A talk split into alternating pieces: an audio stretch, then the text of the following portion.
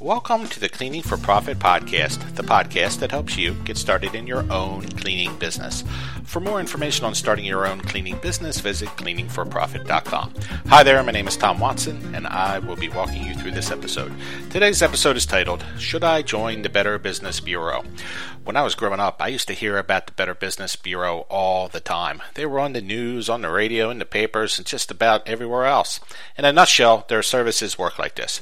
If you were a consumer looking to do business with a particular company, you would take a look at their BBB ratings. They went from A, I guess, down to B, C, maybe all the way to F. I'm not sure. But the idea is it helps protect you from unscrupulous contractors before you ever hired them, as you may uncover a bad rating, a bunch of bad reviews, unresolved complaints, who knows. The downside is that not every business is a member, and certainly everybody who has a complaint doesn't always go to their website and file it. So they may not have that much info on a particular company. And if they're brand new, they probably won't have anything at all on them.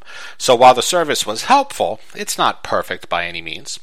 When I started my company, I did give it some thought as to being a member. I mean, after all, credibility with consumers is a big deal. And having that BBB logo on all your marketing materials will help you appear more credible. At the end of the day, all financial transactions come down to trust. So the more trustworthy you can be, the better. When all was said and done, I decided not to join the Better Business Bureau when I started my company because it was just a little too expensive for me. It was a few hundred bucks back then, and I was on a shoestring budget. So I said to myself, maybe down the road, maybe in a year or so, I'll have more money and I'll join. But as time passed, I never really wound up joining.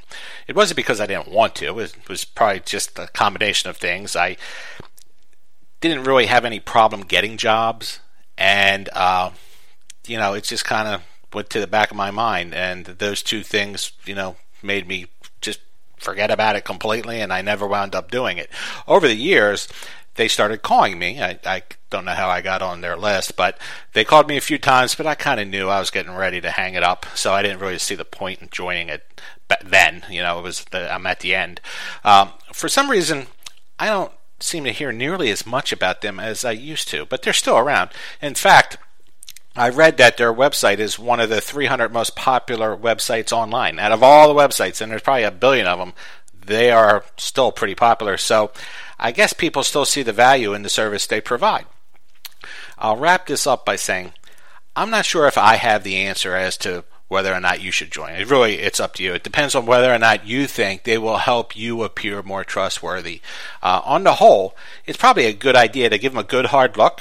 Um, after thinking it through, I'm sure you're going to come to a decision that tells you what you should do for your particular situation. If you have the money and uh, money's not as big of a deal and you're not on a shoestring budget, then you would probably take it a little more seriously.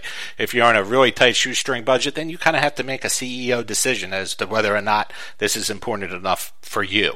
Um, on the whole, it's probably a good thing, but it's you know whether or not it's for you, only you know. So I'm going to uh, wrap this up by saying.